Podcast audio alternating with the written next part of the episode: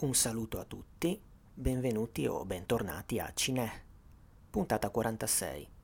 Io sono sempre Alessio e in questa puntata, oltre alla mia, sentirete una seconda voce. Spiego. Nella prima parte, per parlare di un film in queste settimane al cinema, ho chiesto di nuovo aiuto a un ospite che dovreste già aver sentito qui in questo podcast, ovvero Boris Schumacher, penna del sito Il Bel Cinema, cui ho chiesto di parlare del controverso nuovo film di Gabriele Muccino, Gli anni più belli.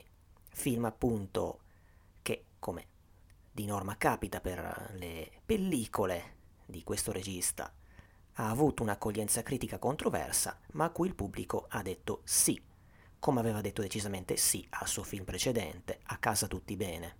Quindi, dopo aver appreso da Boris perché, secondo lui, questo film è da vedere, verremo alla seconda parte del podcast in cui, come da tradizione, cercherò di illustrarvi un film visibile online in modo legale e gratuito. Questa volta si tratta di un film europeo, diciamo, e non sconosciuto, ma ci arriveremo. Detto ciò, bando alle ciance e procediamo.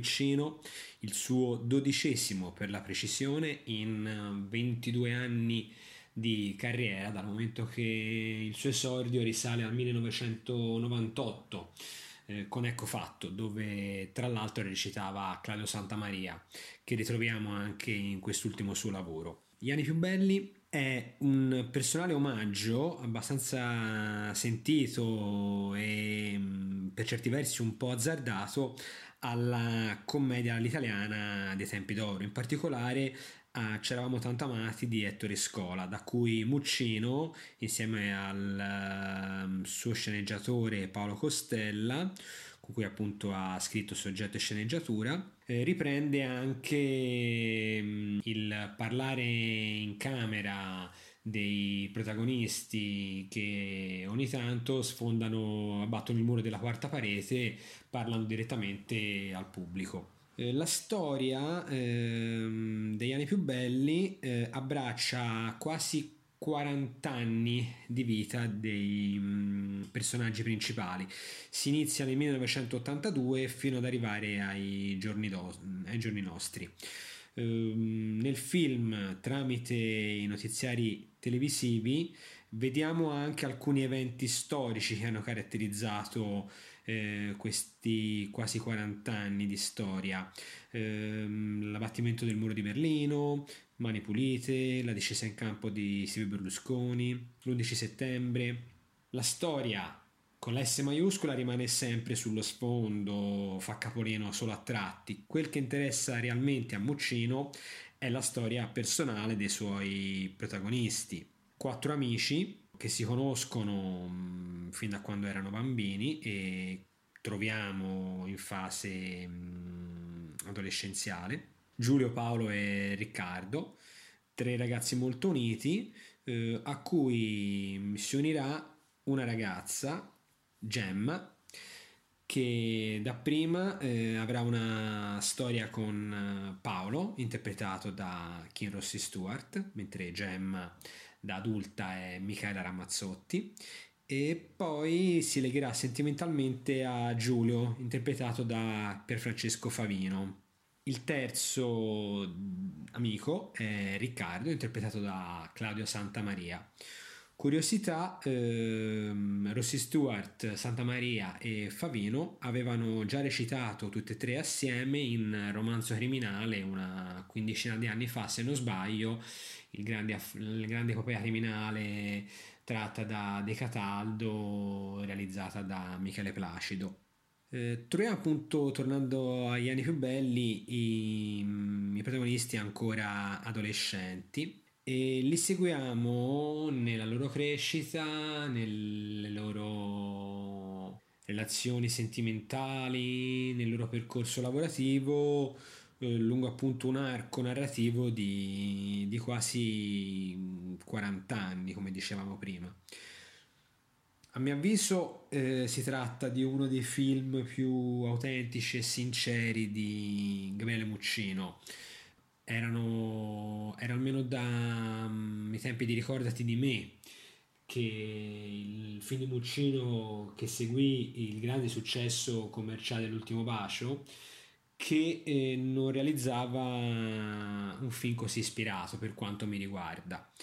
Tra i pregi di Muccino, a mio avviso, eh, c'è il fatto che sa come girare, gira bene, sa come muovere la macchina da presa e come imprimere un grandissimo, un ritmo alto e una velocità notevole alla narrazione.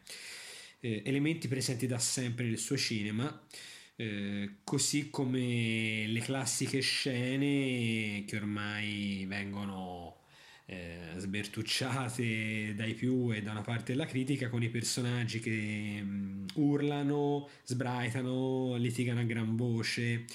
È uno degli aspetti appunto più, più, controversi, più detestati da una um, parte della critica.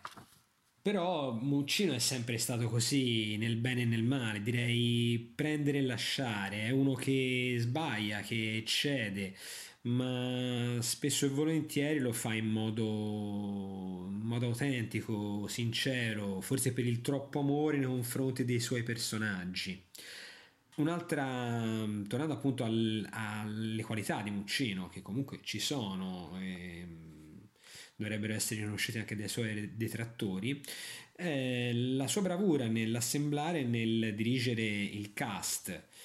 Qui mm, a mio avviso sono tutti in palla, perfettamente calati nei loro ruoli, con una menzione speciale per Francesco Favino, che mm, è un attore molto bravo, che ormai appunto abbiamo imparato a conoscere bene e che negli ultimi mm, mesi ha girato due film di grande successo come Il traditore di Marco Bellocchio dove interpreta il pentito Buscetta e Amamet dove appunto si cala in maniera mimetica nei panni di Bettino Craxi.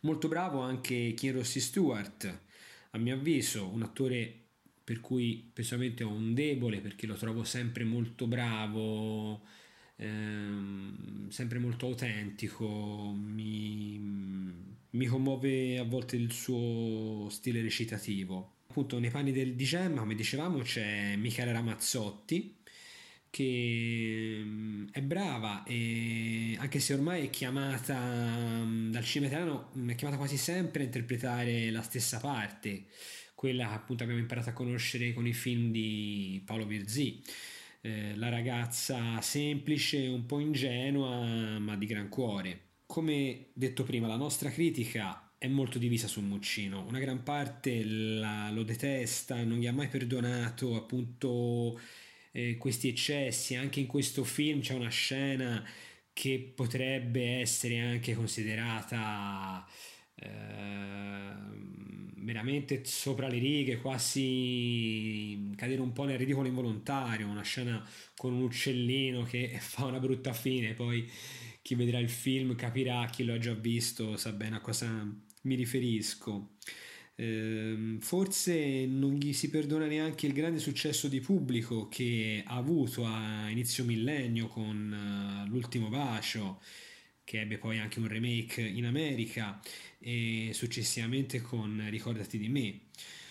Un autore che appunto invece è sempre quasi sempre stato molto amato e apprezzato dal pubblico di casa nostra.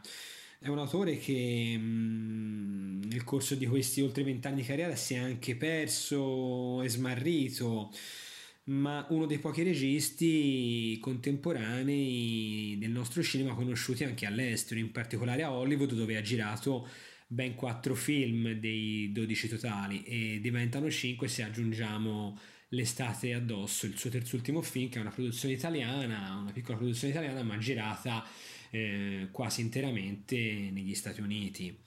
Eh, dove appunto aveva iniziato a lavorare con uh, Will Smith, con cui aveva girato due film, il primo di grandissimo successo, La ricerca di felicità, seguito poi dal controverso Sette Anime.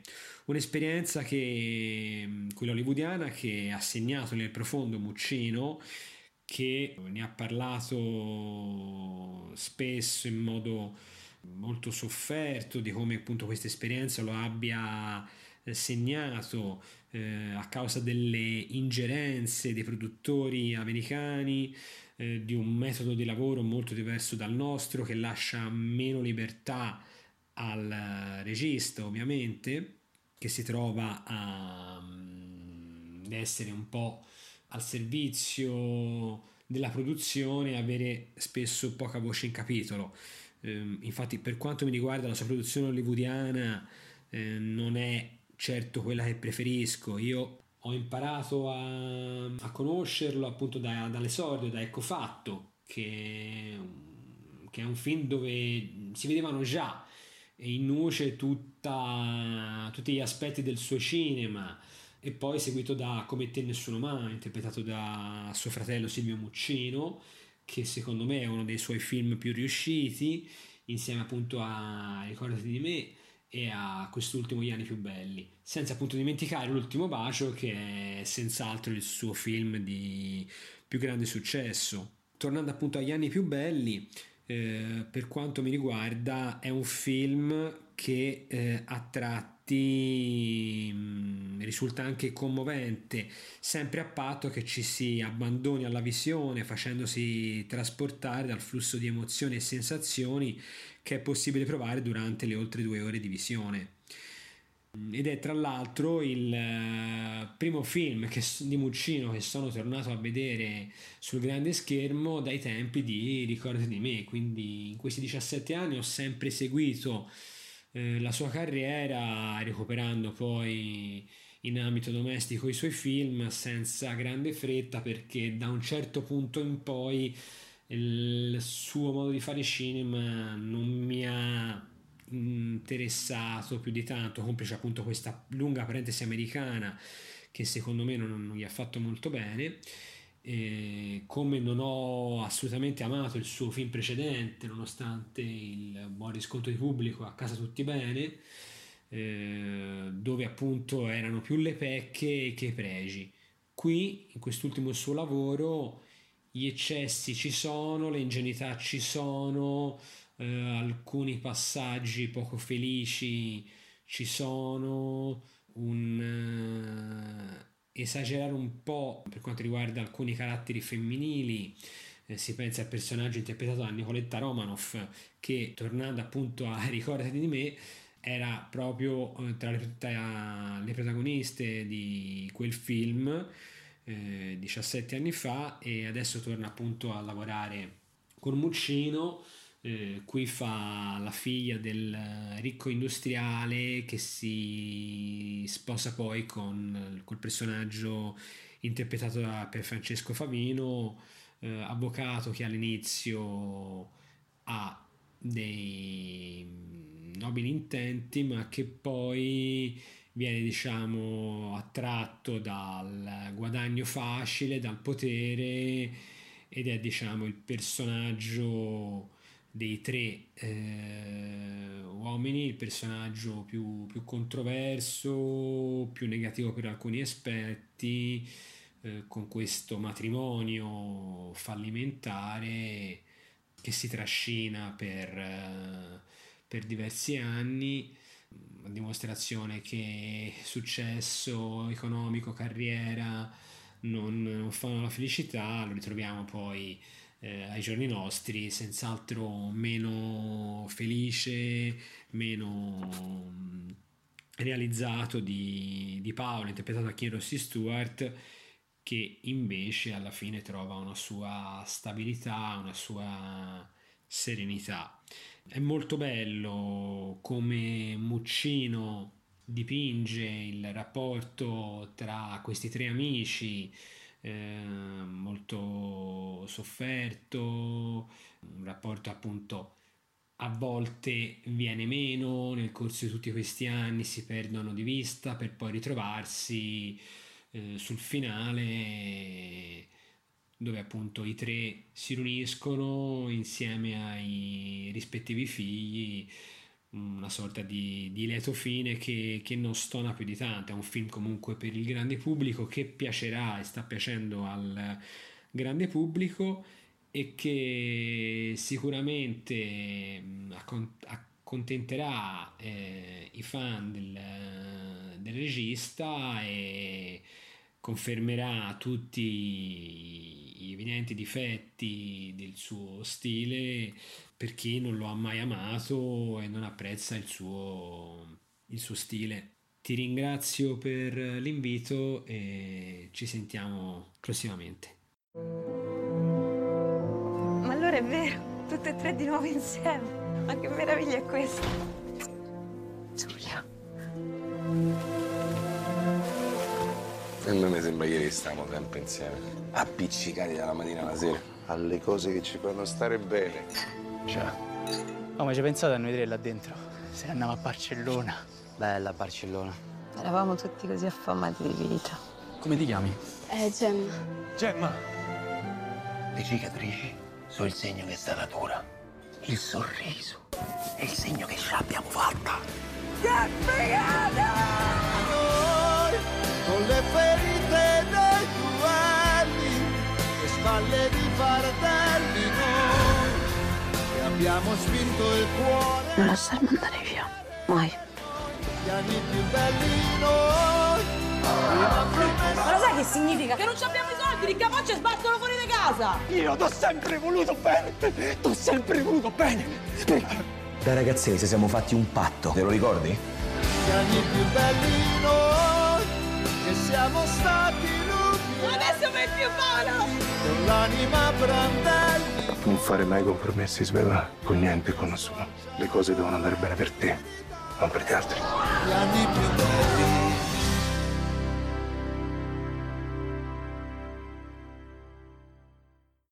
Dunque, ringrazio ancora Boris per il suo apporto e veniamo alla seconda parte del podcast.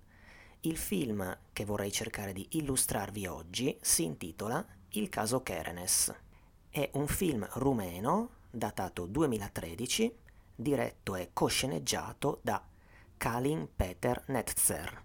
Spero di averlo pronunciato in modo decente. Si tratta del suo terzo lungometraggio. Velocemente, che cosa aveva diretto prima? Prima nella sua filmografia c'è Maria del 2003. Ecco, anche qui, come nel film di cui parleremo, la protagonista è una madre che fa di tutto per la propria prole. Si tratta di una madre che vive in povertà con ben sette figli, in condizioni estremamente disagiate, che a un certo punto si trova abbandonata dal marito e, e, quindi insomma deve fare di tutto per sobbarcarsi sulle sue spalle quel che resta della famiglia. Il film successivo del regista è Medaglia de Honore del 2009, che invece è incentrato su un uomo, un uomo anziano, che riceve accidentalmente una medaglia d'onore per delle azioni eroiche che risalgono alla seconda guerra, anche se lui se ne ricorda in modo estremamente vago. Però questo riconoscimento lo porta a riconsiderare la sua vita in positivo. E dopo questo film tra commedia e dramma, pare di capire, appunto nel 2013 è arrivato Il caso Kerenes e da allora il regista ha diretto un altro film, Ana Mon Amour del 2017, una coproduzione della Romania con Germania e Francia. È un film che se da un lato fu molto apprezzato al Festival di Berlino di quell'anno, dove conquistò un riconoscimento, un orso d'argento per il miglior contributo artistico attribuito al montaggio, non ha però trovato sbocco in Italia, dove quindi di questo regista, dopo il caso Kerenes, diciamo che abbiamo perso la traccia, ecco. Il film comunque racconterebbe la storia d'amore fra due studenti dell'università, dell'università di Bucarest, complicata dal fatto che lei soffre di attacchi di panico, ma anche di ansia, di depressione. Laddove lei è fragile, lui, altruista e possessivo, si fa carico dei suoi problemi. Lei però a un certo punto intraprende un percorso psicanalitico che la cambia, a tal punto da mettere in discussione la loro relazione. il tutto narrato in modo non cronologico, insomma sembra un filmino abbastanza interessante, ma lo vide, pare di capire che lo vide chi lo vide là e insomma io personalmente non me ne ricordavo assolutamente più. È stato comunque con Il caso Kerenes, che uscì in Italia per Teodora, che questo regista si fece definitivamente notare, anche perché il film vinse a Berlino, l'Orso d'Oro e anche il premio Fipresci. Tra gli altri riconoscimenti gliene toccarono molti in patria ai Gopo Awards, in cui fece incette, insomma, vinse di tutto. Miglior film, miglior attrice protagonista, miglior attore attrice non protagonisti, regia, montaggio, sceneggiatura e non solo. Insomma, pare di capire che fu il film rumeno di quell'anno. Il suo titolo internazionale è Child's Pose, laddove il nostro potrebbe far pensare quasi un film giudiziario, cosa che non è se non estremamente alla larga, perché sì, un caso c'è, che poi deve essere, dovrà essere dovrà passare per un giudizio ufficiale, però lo affrontiamo attraverso psicologie e manovre, tra virgolette, dei personaggi. Il titolo originale si traduce, se non erro, eh, in un modo simile, cioè allusivamente, e cercherò di spiegare un po' perché, come la posizione del figlio o del bambino. Si intende quella nella pancia di mamma. Altra cosa strana dell'edizione italiana è che evidentemente sì, sembra sciocco, ma probabilmente dietro c'è una questione di suono che posso anche vagamente capire. Il cognome dei personaggi in realtà sarebbe Keneres, mentre qui si è scelto di scambiare la R e la N. Comunque, di cosa parla questo film? Chi è la protagonista? È tale Cornelia, una donna sui 60, alto borghese, immanicata, nel senso che lei e il marito hanno amicizie importanti, come vediamo nella sequenza nella prima parte del film di, un, di una cena di un ricevimento, una donna sicura di sé, con la sua sigarettina spesso fra le dita, che incontriamo a inizio film in una sequenza in cui si lamenta con un'altra donna, una amica fidata, se non ho capito male, del fatto che il figlio la respinge, anche con violenza. Questo figlio, non più giovanissimo, che vive con una compagna, donna che lei fa capire non stima molto, ed è un uomo che sembra non gradire affatto il supporto, la presenza e, insomma, lo capiamo dalle sue parole già adesso, l'ingerenza di questa madre, cosa che però per lei sembra, insomma, sacrosanta, non capisce perché, e in questo modo lei non riesce quasi più a vederlo questo figlio, almeno non come vorrebbe. Ecco, poco dopo cosa succede a questo più che ragazzo di nome Barbu, che, come la donna apprende via telefono, una sera mette sotto e uccide alla guida di un'auto un ragazzino per via sostanzialmente del suo andare a velocità elevata. Notare bene che anche per noi quest'uomo resta solo un personaggio a cui si allude per un pezzetto del film, fino a quando, dopo un viaggio in macchina nella notte fra una telefonata e l'altra, le due donne arrivano alla stazione di polizia dove è trattenuto e qui vediamo anche lui. E qui, inoltre, si rivela meglio ancora il carattere o meglio il modo di agire di questa donna, che ci può risultare un pochetto antipatica, soprattutto in questo momento, perché si mette a discutere e a comportarsi quasi da padrona coi poliziotti, come fosse un'avvocatessa. Infatti c'è un agente che glielo chiede più volte: Signora, lei è un'avvocatessa? Mettendo in questione il modus operandi degli agenti e addirittura intervenendo anche sulla deposizione del figlio, perché lei, mm, insomma, pensa di sapere che cosa fare, anche in questo contesto. Figlio che comunque, dopo una visita medica di prammatica, torna a casa. Ma facciamo un passo indietro. Ho accennato ai rapporti tra figlio e madre. Se lei si attiva subito per aiutarlo, col parziale aiuto del marito che però in confronto a lei è moscio, lui lo vediamo prima passivo, meglio provato e silenzioso, e insomma lo capiamo visto ciò che è successo.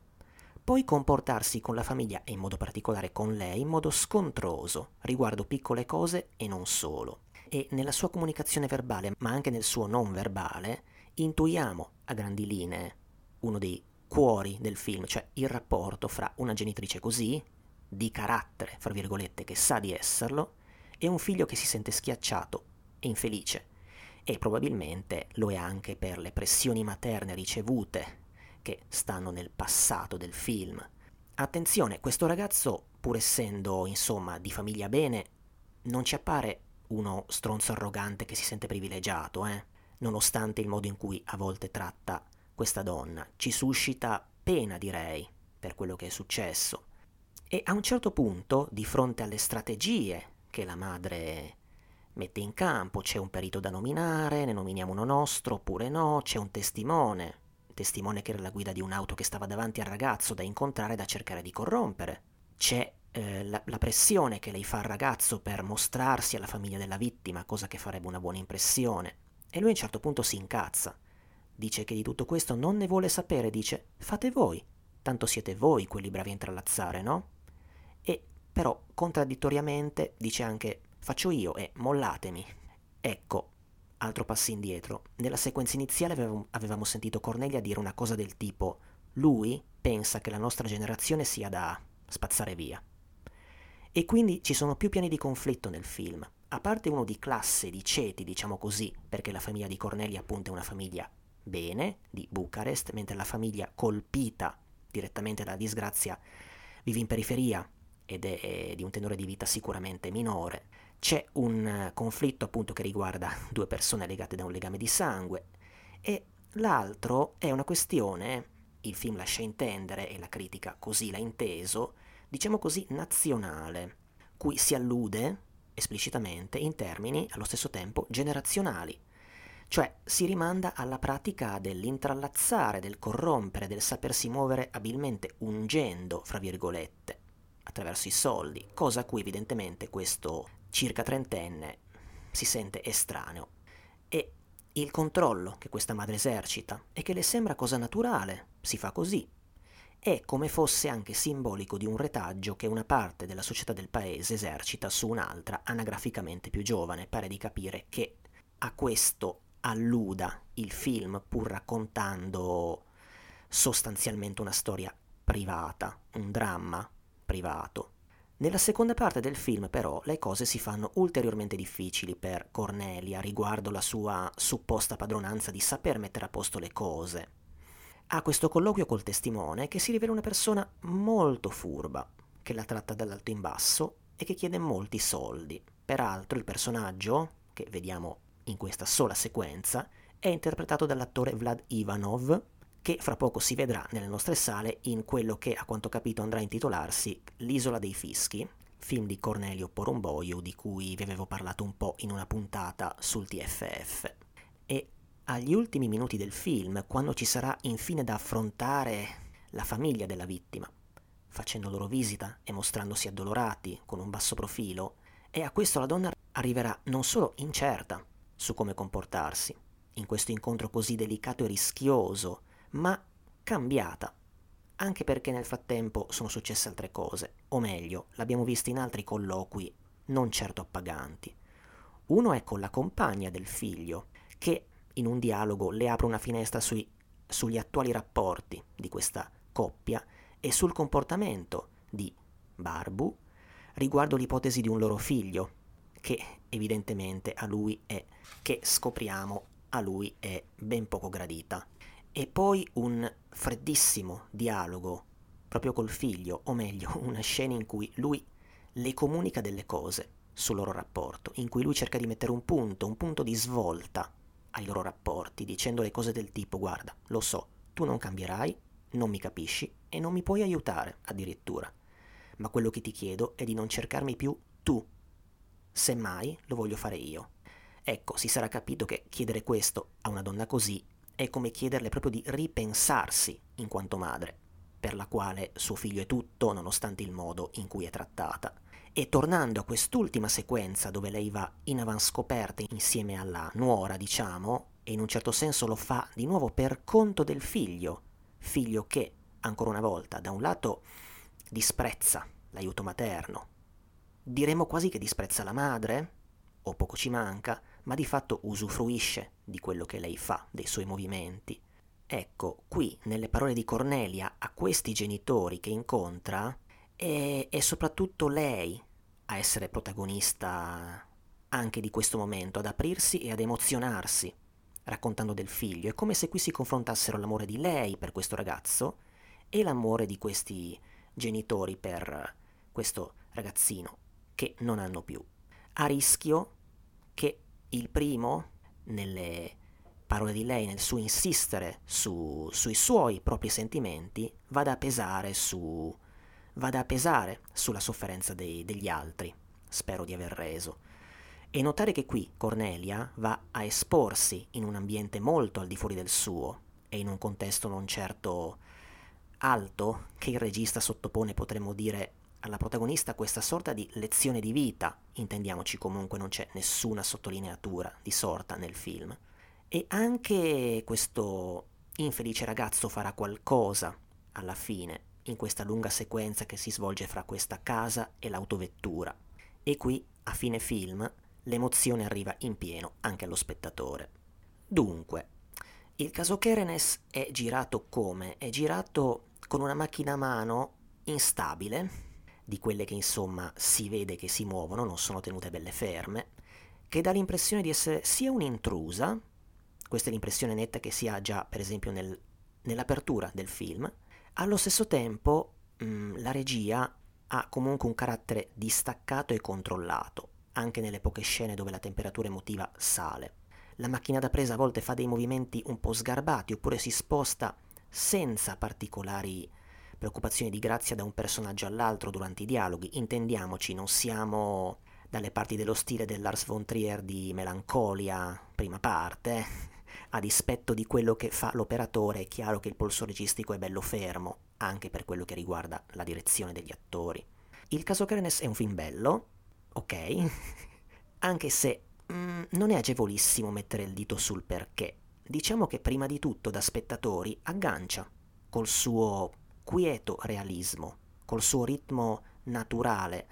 Valerio Caprara all'epoca aveva scritto naturalismo ruvido e nervoso, definizione di stile adattabile anche ad altro cinema rumeno di questi anni. Un, un naturalismo fatto di queste lunghe sequenze, di questi lunghi dialoghi e confronti. Ed è un film portato avanti da questa forza drammatica, diciamo sotterranea, che però tocca diverse corde, risultando piuttosto efficace. E eh, una drammaticità che comunque si fa più, diciamo, opprimente intorno al finale. È un film sulla crisi di un'identità personale che risulta autoriferita. È un film su un personaggio, ma direi forse più d'uno, anche se quello del figlio resta relativamente in secondo piano, che è destinato a, passatemi questo verbo, riconfigurare se stessa in rapporto agli altri, ad apprendere a lasciare andare e lasciarsi andare, accettando anche un senso di delusione e accettando che esistano dei limiti e che non si possa controllare tutto. Perché a parte il modo di gestire il rapporto col suo ragazzo, sentiamo che aveva delle idee su di lui, idee anche di compensazione rispetto alla propria vita, che pure non ci appare infelice, ma poi la vita e le persone vanno per conto loro, dando un sapore amaro.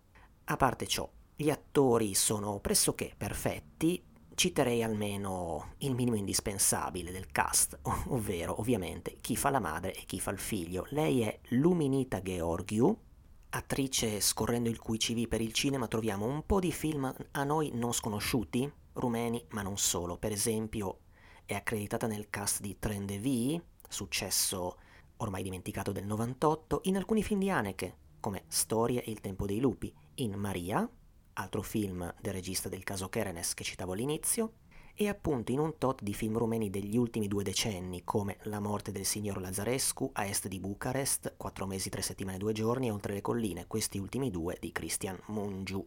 Lui è Bogdan Dumitrake, spero di averlo pronunciato bene, nel cui CV c'è soprattutto cinema girato in patria, anche tra i suoi lavori c'è La morte del signor Lazarescu di Cristi Puiu, Film del 2005 che se non erro qui non ebbe una regolare uscita, ma appunto fece un po' parlare comunque di sé almeno i cinefili perché faceva parte di questa, insomma, di questo cinema rumeno de sé di questi ultimi due decenni circa che ogni tanto alza la testa e rivela o conferma dei registi. E il film racconta la storia in forma di commedia di questo uomo anziano che viene sballottato di ospedale in ospedale senza che nessuno sappia bene come e cosa fare di lui. Soggetto buzzatiano, il film ammetto candidamente di non averlo visto, ma magari provvederò. Troviamo questo attore anche nel cast dell'acclamato altro film di Puyo, cioè Sierra Nevada, questo lunghissimo e corale film datato 2016 e che questo sì uscì regolarmente anche in Italia. Un'ultima curiosità, c'è un po' di Italia nelle canzoni in colonna sonora. Il film è, come a volte il cinema d'autore contemporaneo usa fare, privo di una colonna sonora composta per l'occasione, di una colonna sonora extradiegetica. Il realismo del film, cui accennavo prima, si esprime anche attraverso questo, diciamo c'è un, un rispetto del reale che viene portato avanti anche attraverso l'assenza di una musica che sottolinei alcunché. Però sentiamo per esempio, addirittura in due versioni differenti, Meravigliosa creatura di Gianna Nannini. Ok, e questo era Il caso Kerenes, che trovate in italiano su Rai Play.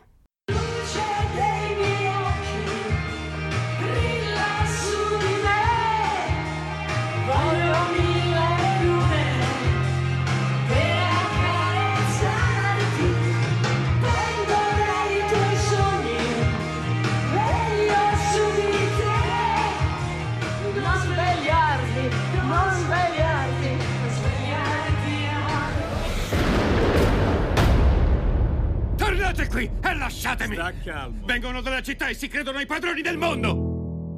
Ma lei è anche il suo avvocato? Sì, sono anche il suo avvocato se serve. Sembra molto informata, molto determinata e con amici influenti. Ha capito bene, quindi cerchi di non fare... Tu sei completamente fuori di testa. Barbu, questo non è un gioco. Io te l'avevo detto di fare due figli, così almeno potevi scegliere.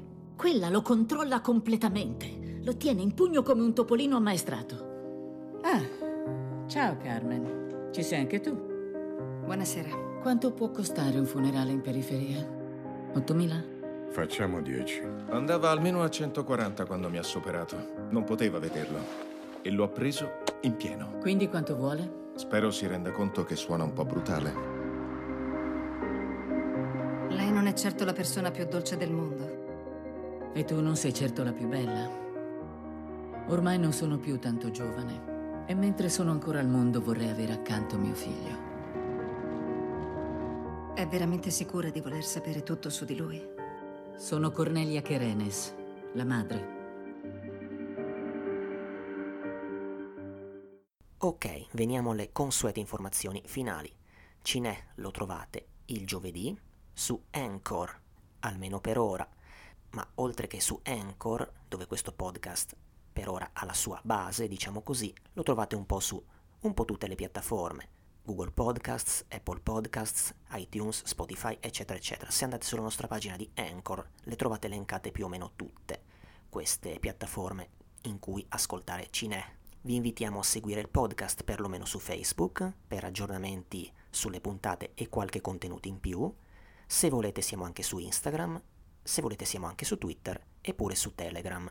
Se vi piace questo podcast vi invito caldamente a consigliarlo e condividerne le puntate sui social. Detto ciò, un saluto da Alessio e ricordate che la mamma è sempre la mamma. Il brano che state ascoltando è A Good Place for Gambling di Comico.